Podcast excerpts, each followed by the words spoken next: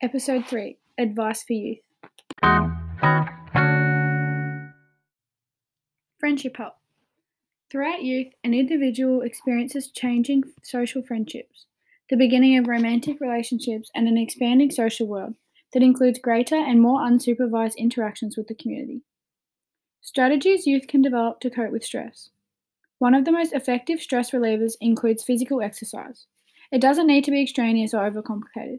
Some examples include going outside for a short walk, yoga before bed, hiking with friends, bike riding or skateboarding.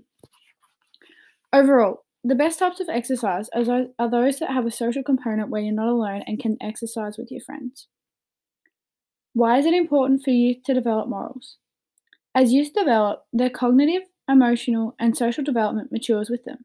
Their understanding of morality and life expands, as does their behaviour, and they become more closely aligned with their own values. It is vital that youth understand morals to positively experience our world and understand everything that adulthood offers. Basically, the joys of becoming older. These include understanding the justice system and ethical considerations, taxes, fraud, everything else.